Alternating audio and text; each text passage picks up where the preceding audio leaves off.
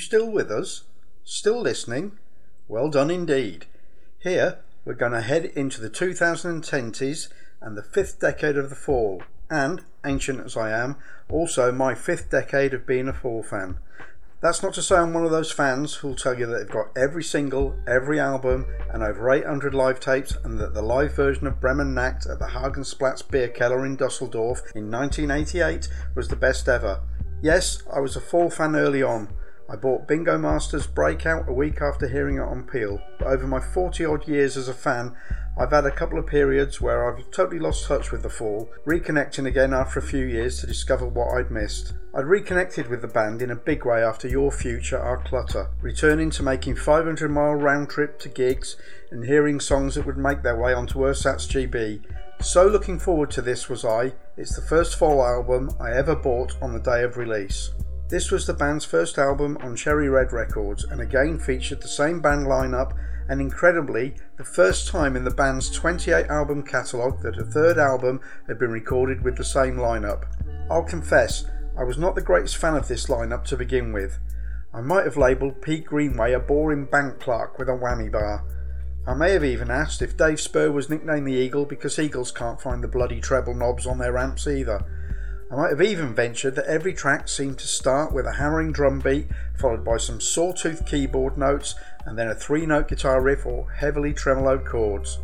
Not for the first time, I was wrong. This lineup had gelled into an incredibly tight and subtly adventurous unit, and while it never strayed far from the Fall's familiar garage band, let's repeat a riff while Mark does his thing over the top playbook, it seemed to be enjoying a greater freedom it felt to me as if Smith at last had such confidence in his band that he was happy to give them their head a bit. Produced by one time Fall bassist Simon Archer, the album shows a growing maturity in some of the arrangements, and more than ever, a huge presence from Smith's wife and keyboard player Elena Poulou, who's prevalent throughout most of the tracks.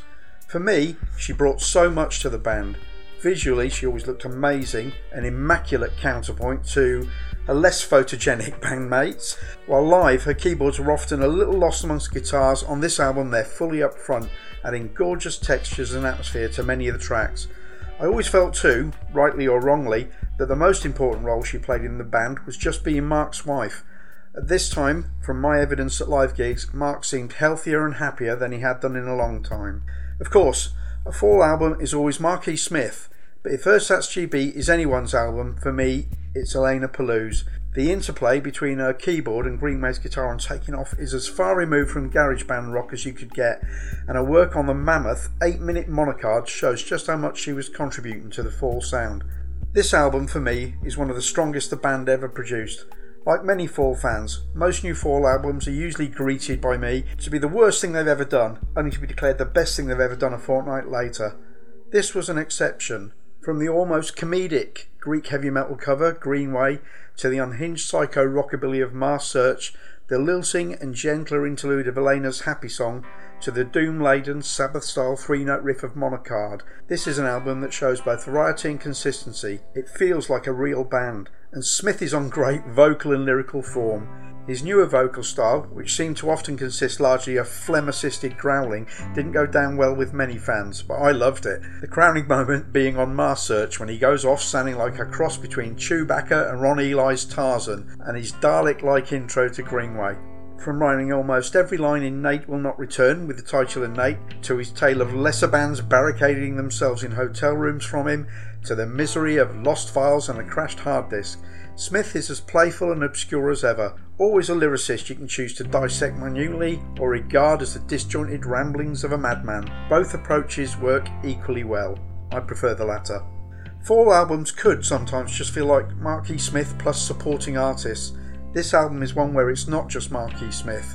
It feels like it's really evolved into a band, perhaps more so than any other Fall lineup. He'd even started to speak glowingly about them in interviews. Surely this couldn't last. They'd all be sacked by the next one. But for now, here are the Fall and Ersatz GB. Enjoy.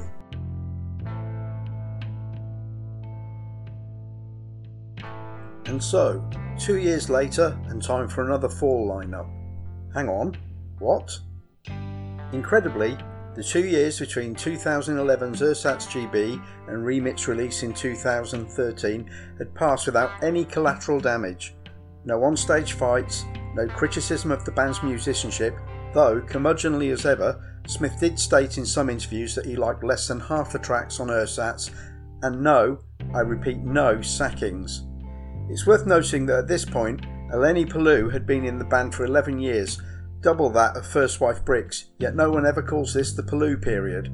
Clearly, something was working as far as Smith was concerned. This, the 29th Fall studio album, now became the fourth consecutive album with the same lineup. Again, Keiron Melling on drums, Peter Greenway on guitar, Eleni Poulou on keyboards, and old Captain Muffle bass Dave Spurr on bass, still showing no sign of giving in to Fall fans hankering for that old, harsher Steve Hanley bass sound. Spurr didn't seem that bothered. Interviewed in a guitar magazine, he was asked by a journalist to describe his bass sound and gleefully replied, It's mainly a sound that annoys Fall fans. Treble knob turned down or not, and with Smith's own acknowledged likening of managing the Fall to a football manager, it was starting to feel like Smith had finally got his 1966 squad together. Does this stability make for consistency? After three very good albums indeed, we were about to find out. The single Sir William Wray preceded the album, a gloriously raucous racket, again featuring wonderful interplay between Greenway's guitar and Poulou's keyboard. Smith's spluttered intro vocals are a thing of utter joy, the omens were good. The album also contains a couple of tracks featuring former guitarist Tim Presley, who'd stepped in to play with the band while Pete Greenway was on paternity leave. Yes, paternity leave. The days when people could be sacked for eating a salad are well behind us. That's how much Smith has mellowed, apparently. Marquis Smith, enlightened employer. Smith said in an interview shortly before the album was released Remit is going to terrify people. It's quite horrible. The Fall have had enough, and we're coming for you. He might have been half joking, but that also meant he was half serious. The album received, it has to be said, a pretty rough reception from fans, and consensus online veered towards the negative. There was certainly variety again, but some tracks, particularly Noise, pre MDMA Years, and the suitably named Jam song, sounded a little formless, particularly when compared to the previous album's sharper offerings. But you should never expect the Fall to give you an easy listen, and they definitely didn't much with Remit. Smith's vocals continued to be on a journey to God knows where. High pitched old lady on Victrola Time, screeching cartoon like about spiders on Kinderspine, and giving the unwary headphone wearer an involuntary tour of his semi liquid lungs at the close of Hittite Man. For fans of old, Smith is infuriating, unsettling, and glorious at the same time. Unlike its predecessor, it's not an easy album to love on a first listen. I have to confess that listening to this album for the first time again, two and a half years after last listening as part of the temporary fandom's immersion after Smith's death, and probably for only the 10th or 11th time ever, I'm far more appreciative of it. It brings home to me yet again, it's exactly the Fall albums that didn't grab you that much you should be listening to. The harder work they are, the more rewards they can bring for your perseverance. Still, Smith was absolutely right. Remit is quite horrible, yet wonderful. Enjoy.